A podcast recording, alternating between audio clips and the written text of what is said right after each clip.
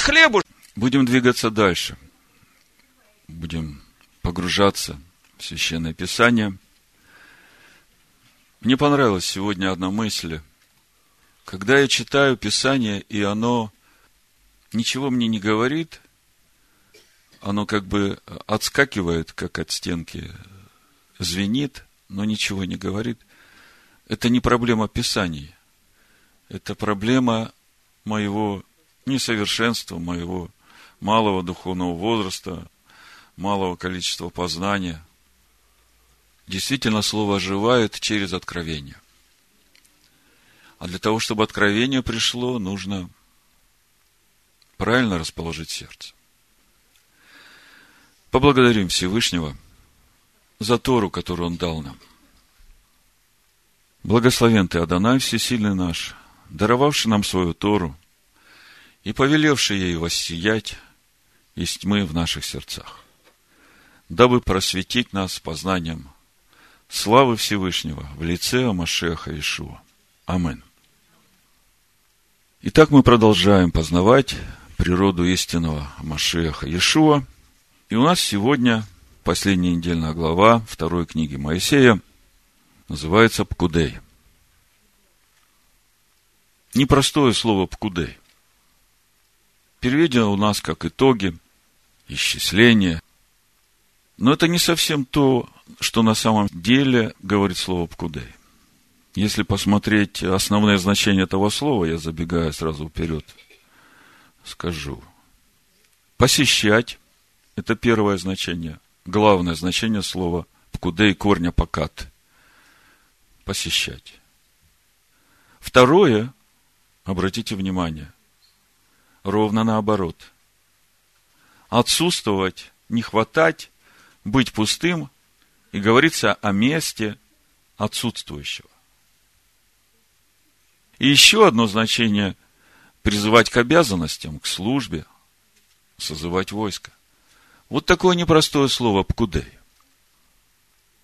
Если мы прочитаем первый стих и попробуем понять, что там написано, я просто немножко восстановлю то, что вы уже должны знать, о чем мы говорили в предыдущие разборы Торы. 21 стих, 38 глава книги Шмот, написано ну, то, что в синодальном переводе написано, вы знаете, я прочитаю на иврите, и потом э, примерно смысл того, о чем здесь говорится. Обратите внимание. Элеп кудей, а мешкан – мешкан, а идут ашер пукат, альпи маше, эводат алевиим, беят и тамар бен Аарон Акоган. Вот послушайте, что же здесь говорится. Эти посещения с благословением или судом это скини Амишкан, скини свидетельства, Машкон, как залог. Того, кто посещает уста Маше, служение левитов под руководством Итамара. Вот такой непростой стих, вот такая непростая глава, и вы понимаете, что начало этой главы, оно как ключевое для понимания всего, о чем будет говориться в нашей недельной главе. Если мы посмотрим в Писаниях, где еще используется слово «пкудей», глагол «покат», два места, которые еще больше раскрывают нам суть этого слова. Вот в Бытие, в Берешит, 50 главе, в 24 стихе, Иосиф братьям говорит, «Я умираю, но Всесильный посетит вас. И вот это Всесильный посетит вас на иврите Велагим, Покот и Вкот Атхем. Вы слышите, Покот и Вкот – это корень один и тот же. Покат. Посещением посетит. И именно от этого корня наша недельная глава. Пкудей. И выведет вас из земли сей в землю, о которой клялся Авраам, Исхаку Яков когда Моисей приходит э, после встречи со Всевышним у горящего куста к сынам Израиля и пересказывает все, что сказал ему Всевышний, в Шмот 4 главе 31 стихе написано, и поверил народ, и услышали, что Адонай посетил сынов Израилевых. И вот это услышали, что Адонай посетил сынов Израилевых на иврите Вейшму ки покат Адонай эдбне Израиль. То есть, вы видите, какое непростое слово «пкудей». И Раши обращает еще на один момент в этом 21 стихе. Дважды упоминается слово «мешкан». Первый раз оно звучит как «амешкан», а второе просто как «мешкан». Так вот, э, слово «мешкан» является однокоренным и созвучным слову «машкон». Коренные буквы те же самые, а голосовка немножко меняется. А слово «машкон» – это залог. И размышляя над этим двойным повторением, Раша подчеркивает, уже из этого можно понять, что Мешкан был дан евреям в залог, а не как постоянное владение. И на это также намекают поднятые вверх крылья ангелов, крувов, над крышкой ковчега, которые говорят о том, что любое неверное действие может спугнуть шхину. И присутствие может улететь. И мы уже несколько раз подчеркивали эту мысль о том, что вторая книга Моисея, которая называется книгой освобождения, которая говорит о выходе сынов Израиля из Египта, из египетского рабства, и на первый взгляд вызывает удивление, почему эта книга, которая говорит о выходе сынов Израиля из египетского рабства, больше половины этой книги посвящено строительству Скини. Если немножко вдуматься и поразмыслить, понимая, что в Торе нет ничего случайного, то складывая все это, можно понять, что Тора нам хочет сказать, что истинная свобода к человеку приходит именно тогда, когда приходит к нему присутствие Всевышнего, когда он становится этой обителю, этим сосудом, который наполнен присутствием Всевышнего. Мудрые люди говорят – что если хочешь узнать суть вещи, то надо посмотреть на ее финал. То есть суть вещи в ее финале. Давайте же посмотрим, в чем же главная суть всей книги Исход, второй книги Моисея. Прочитаем несколько последних стихов последней главы. С 34 стиха читаю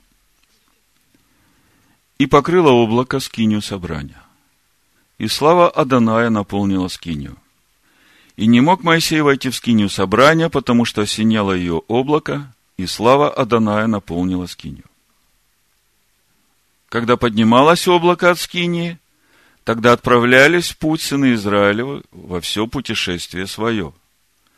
Если же не поднималось облако, то и они не отправлялись в путь, доколе оно не поднималось ибо облако Аданая стояло над скинию днем, и огонь был ночью в ней, пред глазами всего дома Израилева, во все путешествие их.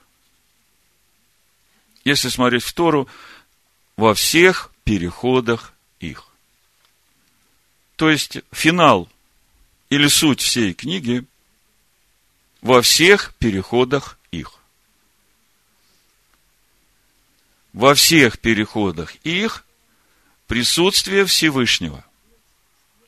В той скине, которую сделал народ, собрал Маше и которую наполнил Всевышний. То есть, главный смысл книги Шмот в этих переходах, которые должны происходить с присутствием Всевышнего. В этих переходах – которые будут направляться самим Всевышним. Облако поднималось, народ двигался. Облако останавливалось, народ останавливался. Во всех переходах их. А сколько всего переходов было? 42 перехода. Это весь путь в обетованную землю. И задача народа пройти эти переходы и войти в обетованную землю с присутствием Всевышнего. Вот цель всей книги. Книги освобождения. Мы уже не один раз говорили о том, что переход в обетованную землю – это уже вхождение народа в будущий мир. И если я вас спрошу теперь по аналогии с тем, что мы говорили, а в чем суть всех священных писаний? Что для этого нужно нам сделать? Посмотреть, о чем говорят последние главы книги. Если весь смысл, вся суть второй книги Моисея в последних ее стихах, как мы говорили, суть любой вещи в ее финале, то суть всех писаний, давайте откроем книгу Откровения, 21-22 главу, и что мы там читаем? Мы там читаем об устройстве небесного Иерусалима, мы там видим, что небесный Иерусалим – это суть скиния Бога с человеками, что в этой скинии каждый человек – это камешек, в котором сущность Всевышнего, на котором имя Всевышнего, которые все одним цветом выстраиваются в это общее тело, которое суть тела Машеха. И он над этой скинией, над этим храмом глава, а в этой скинии обитает кто? Бог. А вот теперь посмотрите, как велика ценность, мы ведь знаем, что Тора духовна. Как велика ценность Торы и нашей сегодняшней недельной главы для нас, которые призваны достигнуть этой цели. Вот эта скиния, строительству которой уделено больше половины книги Шмот, суть этой скинии – это образ будущего мира. Это образ будущего мира, который уже есть в этом мире. Вы подумайте, цель, к которой нам нужно прийти, она уже дана нам, она присутствует вместе с нами, и она ведет нас. Вы подумайте, какой гениальный замысел. Это Машиах. Конечная цель Торы – Машех праведности всякого верующего. Мы читаем. Римлянам 10 глава, 4 стих. И вы подумайте, какая великая милость Всевышнего. Он эту цель, к которой нам надо прийти, Он дал ее нам, чтобы она все время была с нами. И в любой момент мы не можем сбиться с пути, потому что мы видим, куда надо идти. И мы уже говорили в предыдущие разборы, что вот эта цель, куда нам надо идти, именно по той причине, что в мир вошел грех, и что в моем теле живет это тело греха, которое мне надо обуздать и очистить себя от этого.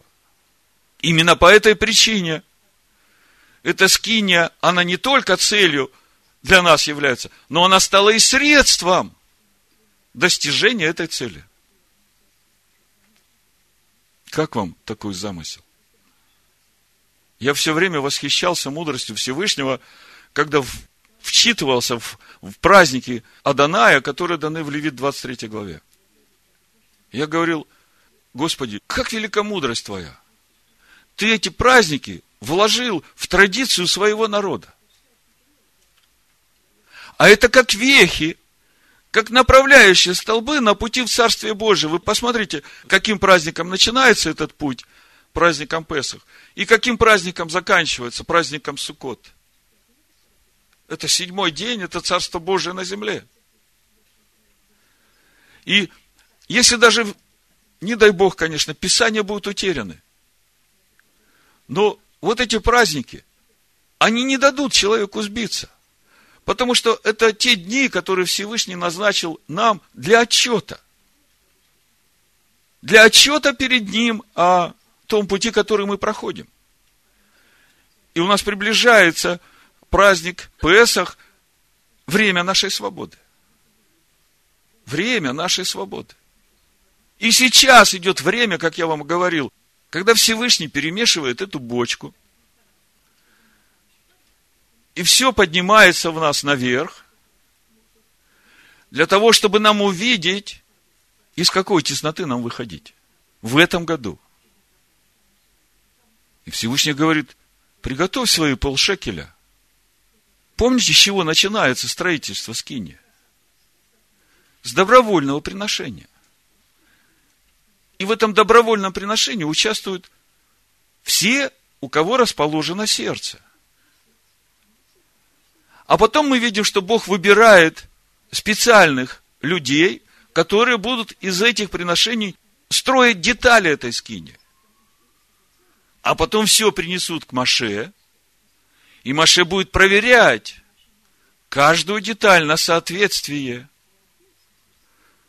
Действительно ли сделано все так, как повелел Адонай?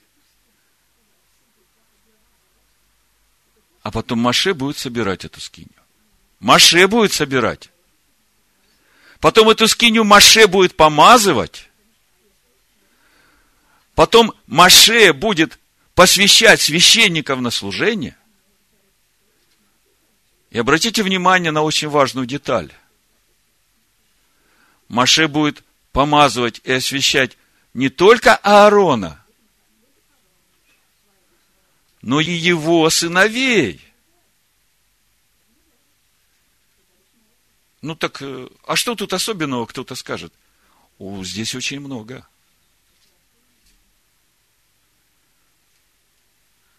Здесь очень много. Почему бы Моисею не помазать Аарона, а он уже потом будет сам своих сыновей, сыновей сыновей помазывать, передавать священство. Написано, что Моисей помазал Аарона, и Моисей помазывает на священство сыновей Аарона. Сыновей. Знаете, для чего это? Чтобы спустя какое-то время сыновья сыновей Аарона не пришли и сказали, мы призваны тут быть священниками.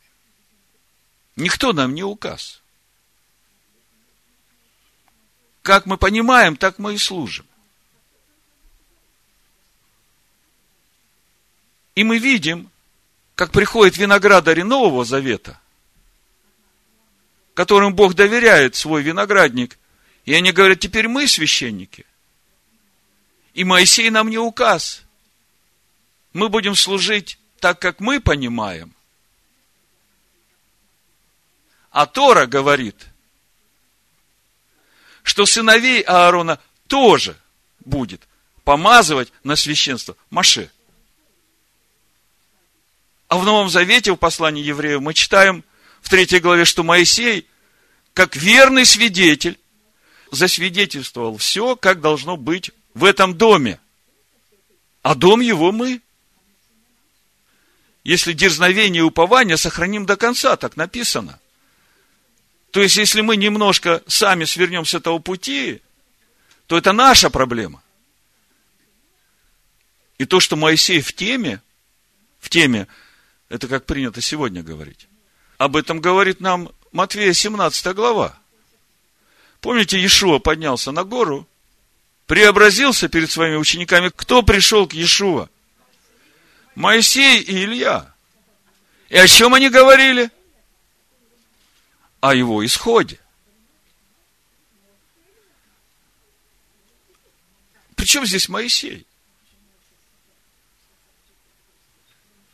я вам скажу, что Тора духовна. И глядя на то, как устраивается эта скиния, как она приготавливается, мы видим два этапа.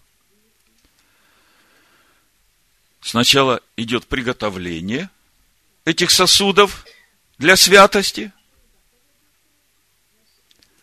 а потом идет наполнение этих сосудов святостью. И во всем этом присутствует Моисей. А Моисей проверяет соответствие, так ли сказал Господь или нет. Ты принес ему свое откровение. С чего строится скиния? С тех откровений, которые вы получаете, погружаясь в Слово. Когда слово звенит, никакого строительства не происходит. А когда слово оживает в вас, вот с этого строит, строится скиния внутри вас. Так вот, когда вы приходите с этим откровением, а Моисей смотрит, соответствует это откровение тому, что Всевышний дал в Торе? Если соответствует, отлично. Строим.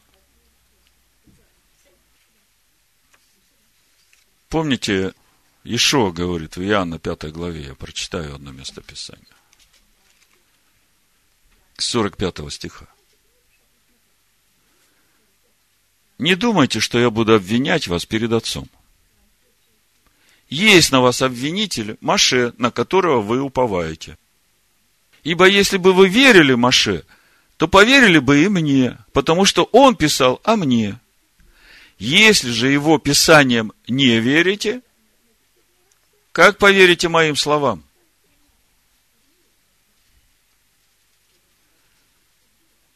Скажите, если у меня все сделано так, как повелел Господь в Торе, будет ли меня Маше обвинять? Вот вам и приемка УТК. Отдел технического контроля. Госконтроль, да.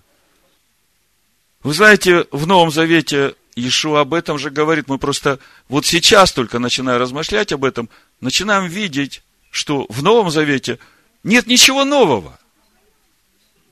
Это откровение, которое раскрывает духовную глубину процесса. Чтобы мы начали видеть, что все, что говорится об устройстве скинии по образу, это говорится об устроении нашей скинии в нашем сердце.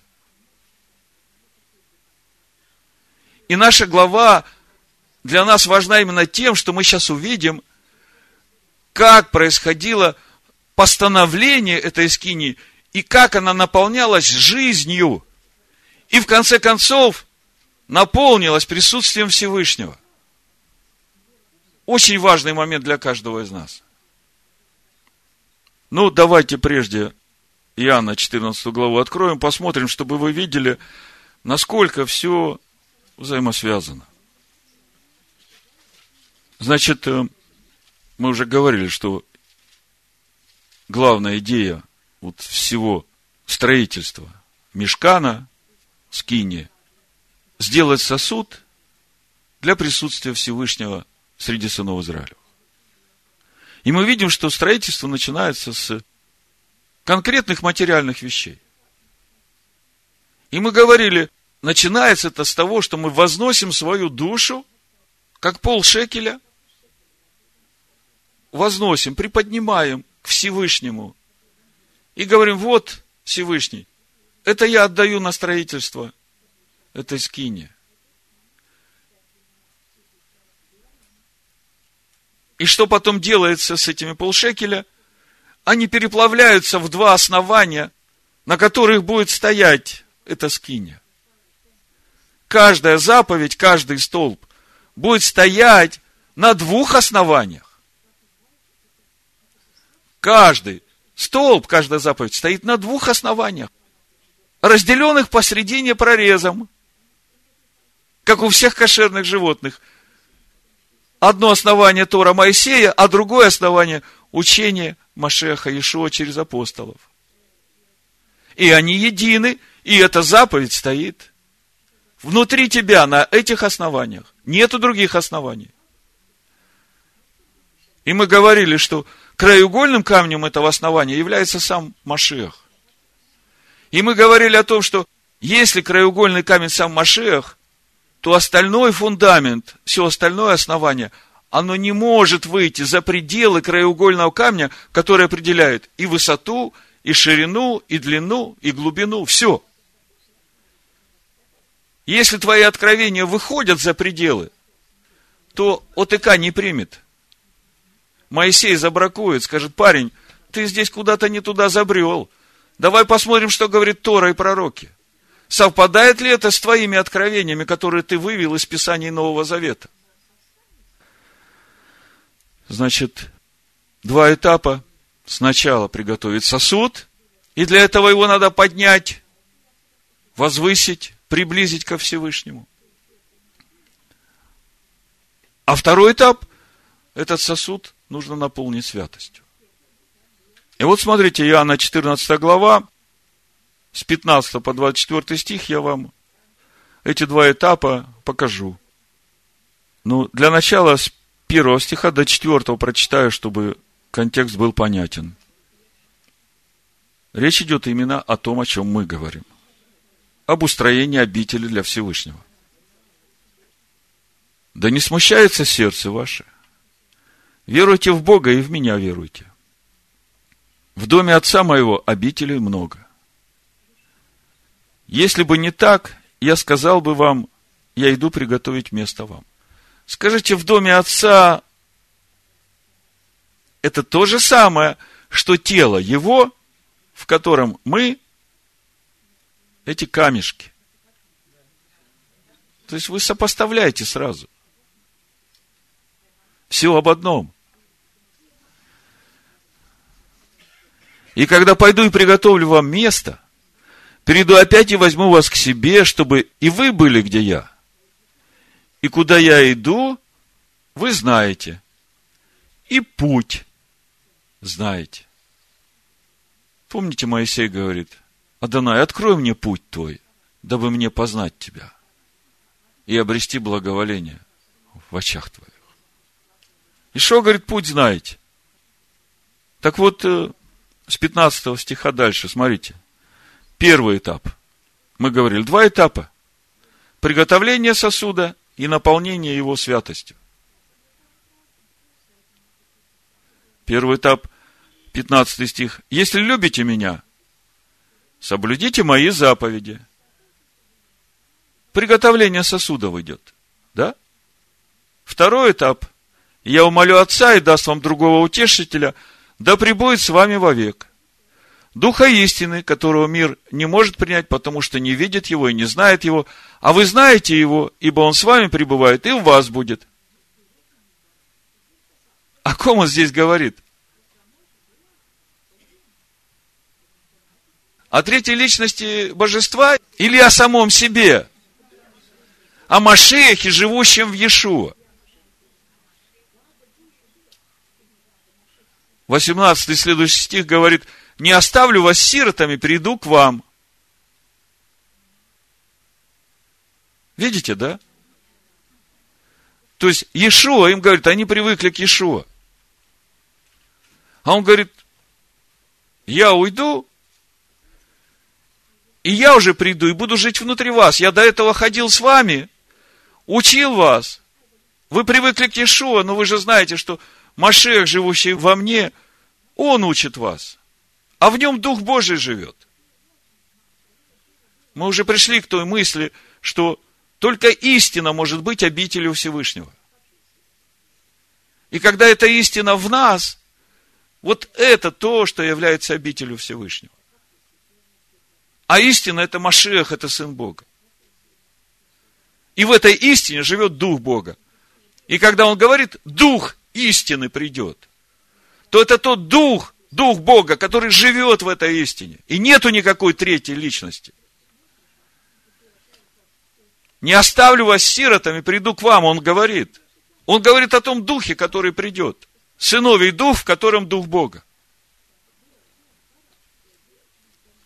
Дальше 19 стих, смотрите. Еще немного, и мир уже не увидит меня. А вы увидите меня, ибо я живу, и вы будете жить. Смотрите, он говорит, я уйду, а тут говорит, чуть-чуть осталось, и вы увидите меня, потому что я буду жить. И в тот день вы узнаете, что я в Отце, и вы во мне, и я в вас. До этого он еще не был в них. И они за него держатся, как маленький ребенок за маму. Да не будет этого с тобой, Господи, чтоб тебя убили. Что же мы будем делать без тебя? Рыбу пойдем ловить. Он говорит, мне надо уйти. И когда я уйду, тогда я смогу прийти к вам, уже буду жить внутри каждого из вас. И вам не надо будет бегать искать меня. Я всегда буду с вами, в вас буду. Дальше 21 стих. Кто имеет заповеди и соблюдает их, тот любит меня. Опять вам первый этап. Готовится сосуд. Второй этап. А кто любит меня, тот возлюблен будет отцом моим, и я возлюблю его, и явлюсь ему сам. Иуда не Искариот говорит ему, господин, что ты хочешь явить себя нам, а не миру?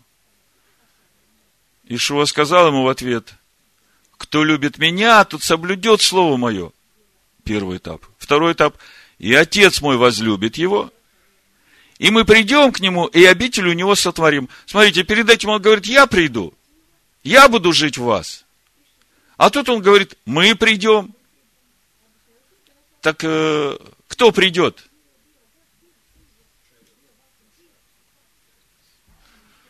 Я хочу, чтобы вы увидели суть Духа истины. Духа, который живет в истине. Машиах, Иешуа, Слово Бога, истина. И Дух Бога живет там. Мы придем и обитель у него сотворим. Это не значит, что отдельно придет Сын Бога, а рядом придет Отец. Отец придет в Сыне. Только через Сына мы можем иметь общение с Богом. Потому что Бога никто видеть не может. Никто устоять не может перед Богом. А вот через Сына мы можем иметь общение, и через Сына Он живет в нас. И через Сына Он ведет нас, Он учит нас, и Он приводит нас к Сыну в полноту возраста Машеха. Вы увидите, какая мудрая мысль. Вот эта скиния нам нужна. И эта скиния сейчас вот она поставляется в нашей недельной главе. Давайте посмотрим, как она поставляется. Это очень важно.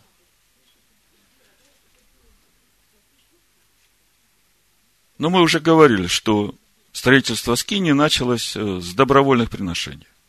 От каждого, у кого расположено сердце. А потом мы смотрим в исходе 35 главе, Всевышний дает поручение Моисею, а Моисей говорит народу. 30 стих. И сказал Маше сынам Израиля, смотрите, Адонай назначил именно Василиила, сына Урии, сына Ора, из колена Иудина, и исполнил его Духом Божьим, мудростью, разумением, ведением и всяким искусством составлять искусные ткани, работать из золота, серебра и меди и резать камни для вставления, и резать дерева, и делать всякую художественную работу, и способность учить других. Вложил в сердце его. Слушайте, как много здесь из Нового Завета перекликается. Хотя бы об этой способности учить других. Тимофея, второе послание, вторая глава, Павел пишет Тимофею. Итак, укрепляйся, сын мой, в благодати Машеха Иешуа. И что слышал от меня при многих свидетелях, то передай верным людям, которые были бы способны и других научить. Видите, как все устроено? Маша говорит, сыны Израиля, вы чудесным образом жертвовали на строительство скини так, что больше, чем надо. Вот сейчас Всевышний берет Василиила, а Галиава, дает им мудрость не только разумение откровения, но дает им мудрость в руки, чтобы они могли строить из того, что вы принесли. Павел говорит, я как мудрый строитель положил основание. И никто не может положить другого основания, которое уже положено. Краеугольный камень, Машиах, Иешуа. Слово. Это тот краеугольный камень, из которого течет Тора Моисея, как духовная пища и духовное питье, которое автор послания евреям в 4 главе называет Евангелием. И он говорит, и нам возвещено это Евангелие, как и тем, которые вышли из Египта. Но проблема тех, они не растворили это слово своей верой, погибли в пустыне. Смотрите, и вы не пропустите этот момент. Потому что каждая йота, каждая черта, она говорит о том, как расти в полноту возраста Машех. То же самое мы читаем э, в послании Ефесянам, 4 главе, с 11 стиха. Смотрите. И он поставил одних апостолами, других пророками, иных евангелистами, иных пастырями, учителями к совершению святых на дело служения для созидания тела Машеха. Тело Машеха – это кто? Это небесный Иерусалим. Это скиния Бога с человеками, которые познали этого Машеха, стали одно с ним, потому они стали его телом. А мы знаем, что из него течет его естество, это Тора. Он как краеугольный камень, и Яков говорит, что с одного камня не может течь горькая и сладкая вода. Это из нас может течь, потому что нам еще надо очищаться. А из него может течь только сладкая вода. И если из него течет Тора Моисея, как же можно говорить, что от нее проклятие? Для созидания тела Машеха. Доколе все придем в единство веры и познания Сына Божия – в мужа совершенного в меру полного возраста Машеха. Видите, это процесс духовного роста. Нет так, что я родился свыше, Бог мне дал своего духа, аллилуйя, все, мой процесс моего пути в Царство Божие закончился. Он только начался. Мы сейчас в Торе смотрели смысл всей книги Исход, строительства Скини, чтобы Всевышний был на всех переходах с тобой все 42 перехода пути в обетованную землю. Доколе все придем в единство веры и познания Сына Божьего, мужа совершенного в меру полного возраста Машеха. Скажите, а чем определяется мера полного возраста Машеха?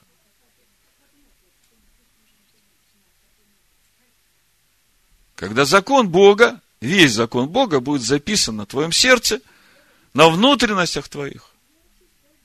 От начала до конца. И в тебе уже не будет ничего твоего.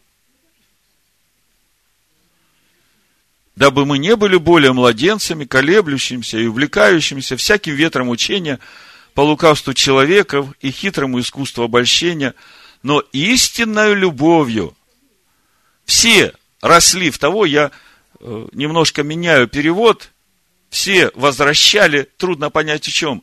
Если смотреть оригинал текста, речь идет о том, что истинно любовью все росли в того, который есть Машех, из которого все тело, составляемое, совокупляемое посредством всяких взаимно скрепляющих связей, при действии в свою меру каждого члена, получает превращение для созидания самого себя в любви. Очень важный момент. Мы уже прошлый шаббат касались немножко этой темы. Мы говорили о том, какая цель написания Павлом послания Галатам. Павел говорит, как вы могли? Начали духом, а теперь перешли оправданием внешними делами человека.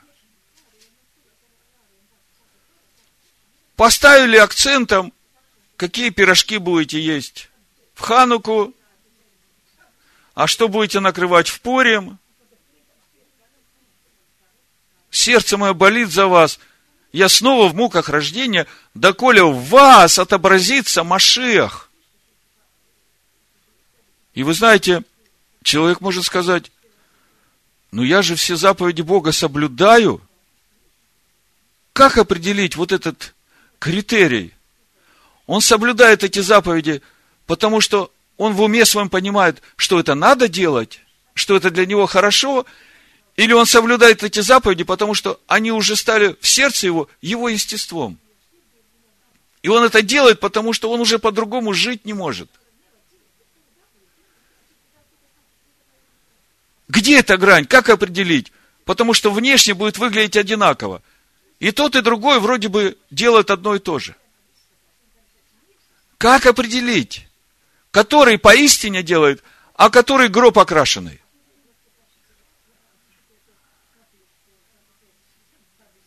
Любовь. Любовь. Вот тот человек, который поистине, в нем всегда будет жить любовь. Все, что он делает, он будет делать с любовью ко Всевышнему и с любовью к своему ближнему. А тот, который гроб окрашенный, от него все время будет зло исходить. Вот мне на прошлой неделе один человек написал письмо. Юсу моя лапа нау Юсу календарс нау кошерс. Вас, ваш календарь, ваша страничка, э, интернет-страничка не кошерная. Потому что у вас в календаре уже много лет подряд стоит э, имена вавилонских богов, там Тамус, Адар.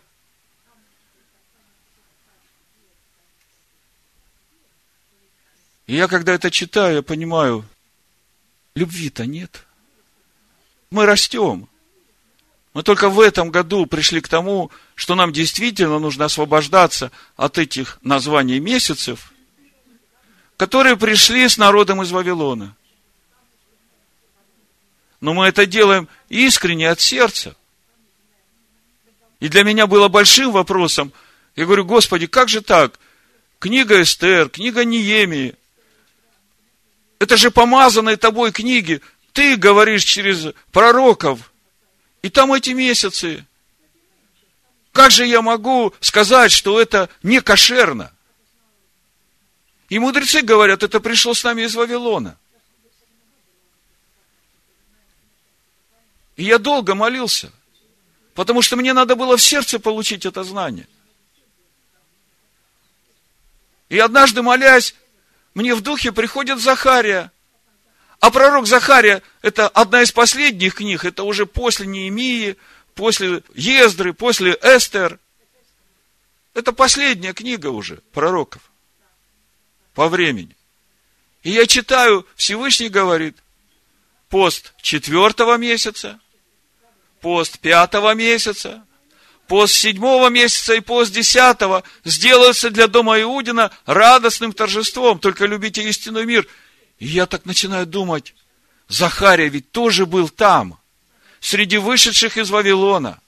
Захария говорил, давайте строить этот храм, несмотря на то, что все цари был период, когда они запрещали, вавилонские цари запрещали строить, потому что противодействовали те, которые жили в той земле, которых ассирийский царь туда заселил. И я понимаю, вот он, вот он ответ. Если Захария в своей книге говорит, не пост месяца Тамуз, и не пост месяца Илул, и не пост месяца Тишрей, и не пост месяца Тевет, а говорит пост четвертого, пятого, седьмого и десятого. Но это один из примеров, чтобы вы могли увидеть, где живет Бог, там есть любовь. Вы можете на себя посмотреть. На то, как вы относитесь к друг к другу, если когда человек что-то не понимает, делает так, как он понимает, просто из-за своего духовного возраста, он еще не вырос. Там, где Бог, там, где любовь, там милосердие, там помощь и поддержка. Как я могу своего ребенка упрекать и называть негодным за то, что он не знает высшую математику 10 класса, а он только в третьем учится? Бог так не делает – он будет тебя поддерживать, вести и учить. Потому что ты уже отдал свою душу, ты расположил это сердце.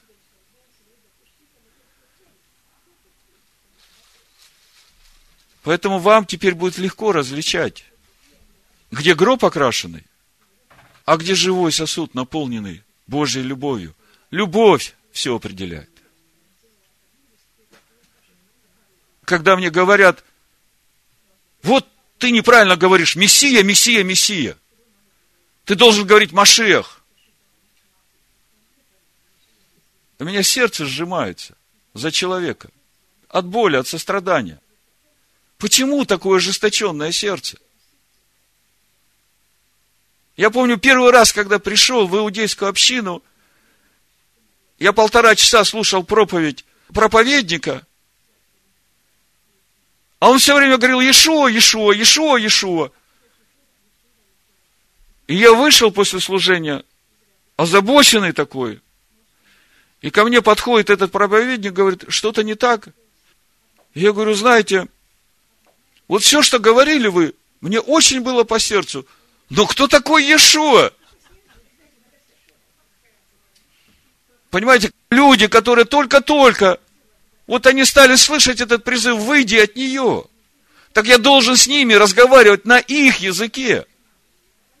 Когда я говорю Иисус Христос, для меня это не проблема.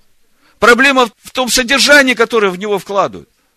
Но я могу также говорить Иисус Христос, в котором живет Тора Моисея.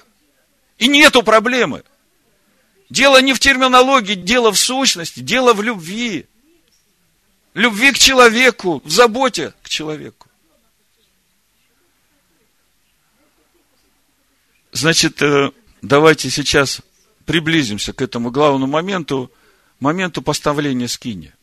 Очень важный процесс, просто вот, э, когда это начинаешь видеть, тогда сразу внутри все становится на места, и ты понимаешь, почему ты еще не в полноте возраста, а Дух Божий уже движется в тебе. Почему ты еще не такой продвинутый, как апостол Петр или Павел – а чудеса уже тоже какие-то происходят. И Бог отвечает на твои молитвы. Как это все работает? Тут брат Александр говорит, что надо сначала сделать эти предметы, потом э, принести Моисею, потом он проверит их, а потом он их поставит, потом он их осветит, а потом только Дух Божий придет и наполнит. Что-то я не понимаю. А как же у меня? Еще ничего этого не было, а Дух Божий уже движется. Вот все ответы в сороковой главе. Первый момент я сейчас буду читать, но чтобы сразу вы обратили внимание. Очень важно. Поставление скинии начинается с внутреннего к внешнему. Скиния начинает работать с внутреннего к внешнему. Это очень важно увидеть. Жизнь Божия у нас начинается не с внешнего. Если с внешнего ты гроб окрашенный. А жизнь Божия в нас должна начинаться со внутреннего, с нашего сердца. Это все в сороковой главе, в нашей главе есть. Вот смотрите. С первого стиха, сороковая глава, Всевышний повелевает Маше собрать скинию. И говорит, как это надо делать. Прочитаю. И сказала Данай Маше, говоря, в первый месяц, в первый день месяца поставь скинию собрания. И поставь в ней ковчег откровения и закрой ковчег завесою. И внеси стол и расставь в нем все вещи его внеси светильник и поставь на нем лампады его. Поставь золотой жертвенник для курения перед ковчегом откровения. Повесь завесу у входа в скинию. Поставь жертвенник всесожжения перед входом в скинию собрания. Поставь умывальник между скинию собрания, между жертвенником и влей в него воды. Поставь двор кругом и повесь завесу в воротах двора. Вы видите, как все идет? Изнутри наружу. Всевышний повелевает Моисею. Значит, э, первая важная деталь, мы видим, что скиния начинает собираться от внутреннего к внешнему. Если мы посмотрим Новый Завет, откроем давайте 2 Коринфянам 4 главу, вы увидите, как это начинается в нас. 2 Коринфянам 4 глава 6 стих. Написано, Потому что Бог, повелевший из тьмы воссиять свету, озарил наши сердца. С чего начинается? С нашего сердца. Дабы просветить нас познанием славы Божией в лице Амашеха Иешуа. Смотрите, что происходит с нашим сердцем в тот момент, когда Бог повелевает из тьмы воссеять свету в первом послании Петра, в первой главе Петр говорит, 23 стих, как возрожденные не от тленного семени, но от нетленного, от Слова Божия, живого и пребывающего вовек. То есть, Бог повелевает в темноте сердец воссиять свету, и в этот момент в наших сердцах оживотворяется Слово Бога. Вы понимаете, Слово Бога, оно в себе несет весь замысел этого мира, весь замысел будущего мира. Это зародыш, в котором все. Вот сейчас мы дальше будем читать, как Моисей собирает эту скинию, и чтобы вам легко было это видеть и понимать, как это начинает работать в нас, вот эта мысль зародыша, она вам поможет. Вот скажите мне, когда начинается младенец в чреве матери, с чего начинается процесс формирования этого младенца? Что первым начинает работать и жить в нем? Сердце. Еще ничего нет, а сердечко уже начинает там стучать. А потом скажите, что начинает происходить с этим плодом? Что дальше начинает формироваться? тело. Торопитесь. Вот сейчас мы посмотрим в Торе, что Моисей делает, и вы мне сами ответите, что дальше начинает происходить, и что потом начинает происходить. Давайте откроем.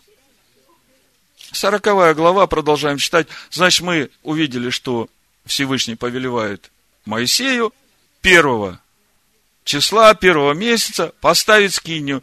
И он сказал ему, какой последовательности ставить Читаем. 16 стиха, смотрите. И сделал Маше все, как повелел ему Адонай. Так и сделал.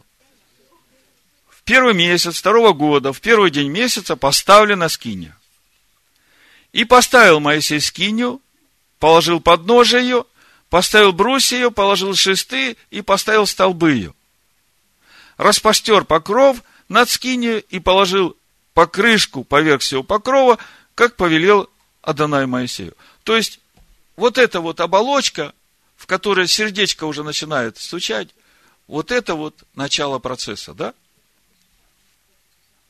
И смотрите, 20 стих дальше.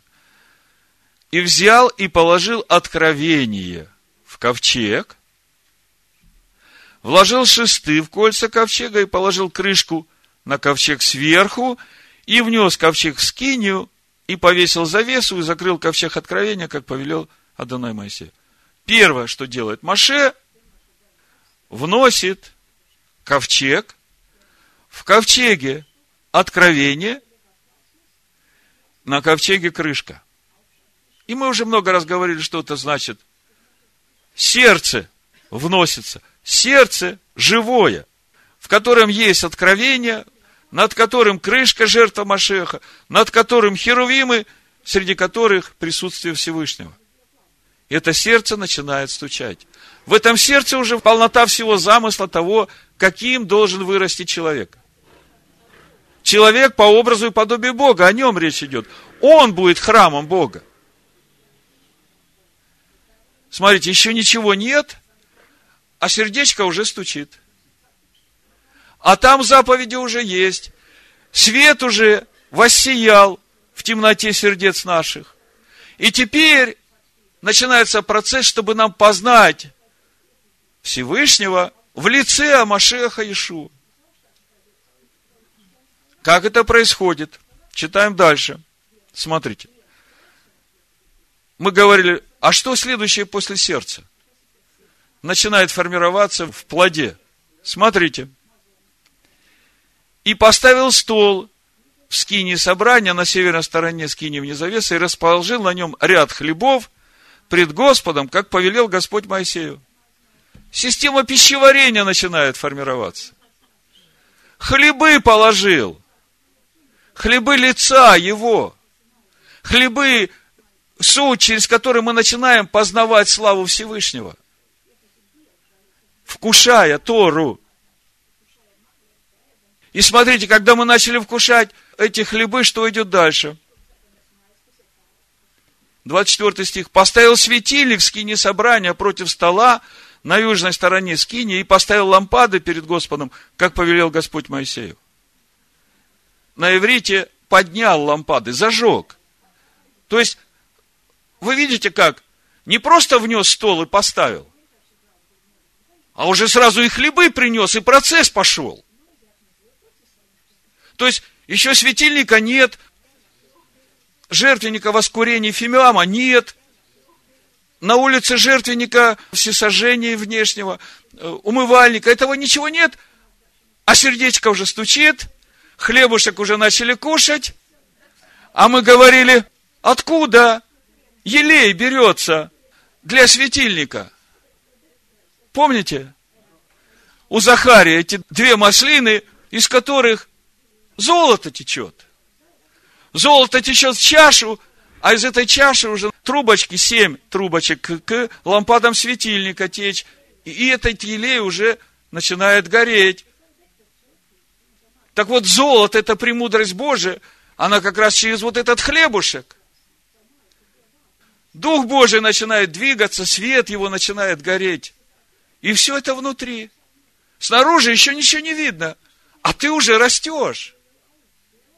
Вот так происходит с настоящим верующим, который не гроб окрашенный, а который живой, наполненный Божьей любовью и жизнью. Смотрите, что дальше происходит. 26 стих. Поставил золотой жертвенник в скине собрания перед завесой. Это золотой жертвенник, на котором фимиам воскуряли, молитвы. Смотрите, У мамы в чреве маленький плод, который только-только начал формироваться, а мама уже, это не хочу кушать. Принесите мне это, я вот этого сейчас очень хочу. Скажите, кто это там мамой управляет? Мама, это не кушай, мама, давай мне это. Мама, я вот этого хочу. Это вот тот, который там растет, он говорит, папа, мне вот это надо. И папа ему дает, что ему надо кушать. Процесс пошел. И папа относится к этому маленькому ребенку, вы знаете как. Бережно, с любовью, с благоговением. У этого ребенка еще никаких дел нет, он еще ни одной жертвы на жертвеннике всесожжения не принес.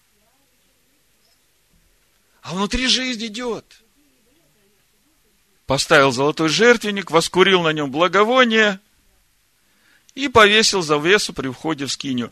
Вот внутренняя жизнь закрылась. Но там все внутри происходит. А теперь уже все будет и снаружи происходить. Но я хочу обратить ваше внимание, что в истинной скине начинают все процессы происходить изнутри, наружу. Все, что мы делаем уже внешне, это должно быть результатом внутренних процессов, которые уже совершились. Если я соблюдаю шаббат, это только потому, что слово о святости субботы стало естеством моего сердца. Если я уже перестал есть свинину, удавленину и ничто не чисто, то это потому, что Слово Божие во мне стало моим естеством. Мне это естественно не хочется делать. И так во всем. Вы посмотрите на себя, что вы сейчас делаете по принуждению. Попросите у Всевышнего прощения. Скажите, папа, я не в тот класс зашел. Дай мне эту свободу, расти как младенцу и по мере познания становиться взрослым. Мне жаль тех детей, которых с самого детства загружают выше крыши. у него и музыка, у него и спорт, у него и английский, и у него все, чего там только мама с папой не нахотели, все нагрузили этот бедный ребенок, у него вообще нет радости жизни. Так апостолы об этом же и решили. Ребята, кто мы такие, что мы будем их нагружать? Если Всевышний дал им духа, так он и будет их учить. Мы ведь от отцов тоже не лучше их, и мы ничего не достигли, пытаясь сами своими силами исполнить закон. А вот когда он растет в тебе естественно, своим Божьим естеством, новой природой, тогда все в радость. Тогда есть шалом, тогда есть любовь, тогда ты не угрызаешь никого. И если ты духовно больше, чем он, так ты ему состраданием, с милостью поддержишь его, потому что ты знаешь, через что ему нужно будет еще пройти, чтобы обрезать это. И ты знаешь, как тебе тяжело было обрезать это. Ну, в заключение, несколько слов о жизни Ицхака. Семя обетования. У нас тоже семя обетования. Апостол Павел говорит в послании Галатам, если вы Машеха, 29 стих, 3 глава, то вы семя Авраамова и по обетованию наследники. Ицхак семя Авраамова, а мы? Если вы Машеха, то вы семя Авраама. Если нет, то нет.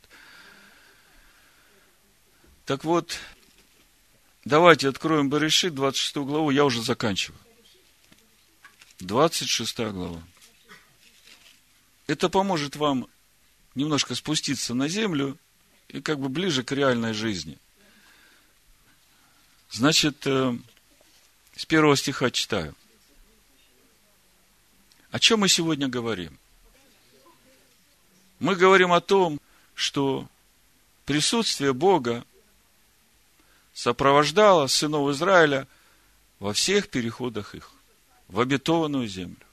И это нужно нам для того, чтобы нам расти в полноту возраста Машеха. И для нас архи важно, чтобы это присутствие в нас всегда было. 26 глава Барышит с первого стиха. Был голод в земле, сверх прежнего голода, который был во дни Авраама. И пошел Исаак к Авимелеху, царю филистимскому, в Герар. Адонай явился ему и сказал, не ходи в Египет, живи в земле, о которой я скажу тебе. Вот то, что у нас переведено как «живи в земле», на иврите написано «шхон беарец». Шхон от слова шхина устраивай присутствие шхины в этой земле, не иди в Египет. Шхон беарец устраивай присутствие Всевышнего в этой земле. Не иди в Египет. Голод сильнее, чем в дни Авраама. Авраам пошел в Египет. А Всевышний говорит семени обетования, в Египет не иди. Устраивай присутствие Всевышнего в этой земле. Вопрос, а как это делать? 12 стих. И дальше. «И сеял Исхак в земле той, и получил в тот год ячменя во сто крат, как благословил его Адонай. И стал великим человеком сей, и возвеличился больше и больше до того, что стал весьма великим. У него были стада мелкого стада и стада крупного скота, и множество пахотных полей, и филистимляне стали завидовать ему – и все колодези, которые выкопали рабы отца его при жизни отца его Авраама, филистимляне завалили и засыпали землей. Потому голод пришел еще сильнее. И Авимелех сказал Исхаку, удались от нас, ибо ты сделался гораздо сильнее нас. И Исхак удалился оттуда и расположился шатрами в долине Герарской и поселился там. И вот дальше, 18 стих. Как устраивать присутствие шхины Всевышнего в этой земле. И вновь выкопал Исаак колодези воды, которые выкопаны были в дни Авраама, отца его, и которые завалили филистимляне по смерти Авраама. И назвал их теми же именами, которыми назвал их отец его. Не иди в Египет, начинай откапывать те колодцы живой воды, которые откопал отец твой Авраам. Ибо всем нам нужно идти путем отца нашего Авраама. Тем путем, который он прошел до обрезания. Потому что обрезание уже было печатью праведностью на тот путь веры, который он прошел. У пророка Иеремии, вторая глава, я заканчиваю. 13 стих. «Ибо два зла сделал народ мой. Меня, источник воды живой, оставили. И высекли себе водоемы разбитые, которые не могут держать воды.